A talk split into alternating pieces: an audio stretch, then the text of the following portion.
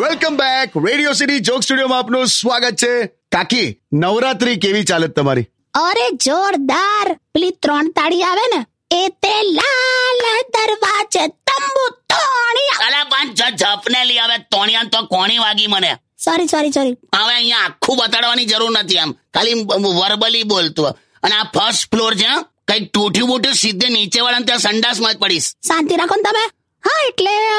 નવરાત્રીમાં તો બહુ મજા આવે છે પહેલું અને હું છે ને ગરબા કરું છું ને આમની ભત્રીજી સાથે કરું છું કિંજલ અચ્છા પણ હવે બે દિવસથી એ પણ એકદમ બિચારી બીમાર થઈ ગઈ છે બોલો ને. અને આમ ઉલટી ઉલટી થઈ ગઈ કેમ એકદમ નજર લાગી હશે એસિડિટી થઈ હતી ખાલી હું નજર લાગી હશે આ છોકરીઓ ક્યારે બીમાર પડે જ નહીં ડાયરેક્ટ નજર જ લાગે આ લોકોને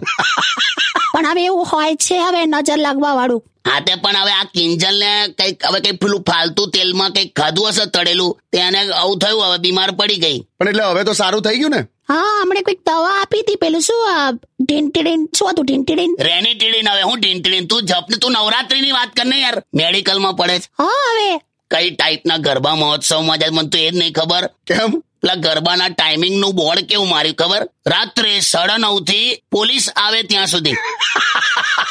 આવા બોર્ડ મરાય કોક દિવસ દંડો ખાવાની જતું अरे उनके पास डंडा है तो हमारे पास दो दो डांडिया है આ બધું રેડિયોમાં સાંભળે છે એ લોકો એવી ધોઈ કાશે ભોંચ કરીને એવી આલશે ને सॉरी सॉरी बॉस બસ તારે ચોનમની રહે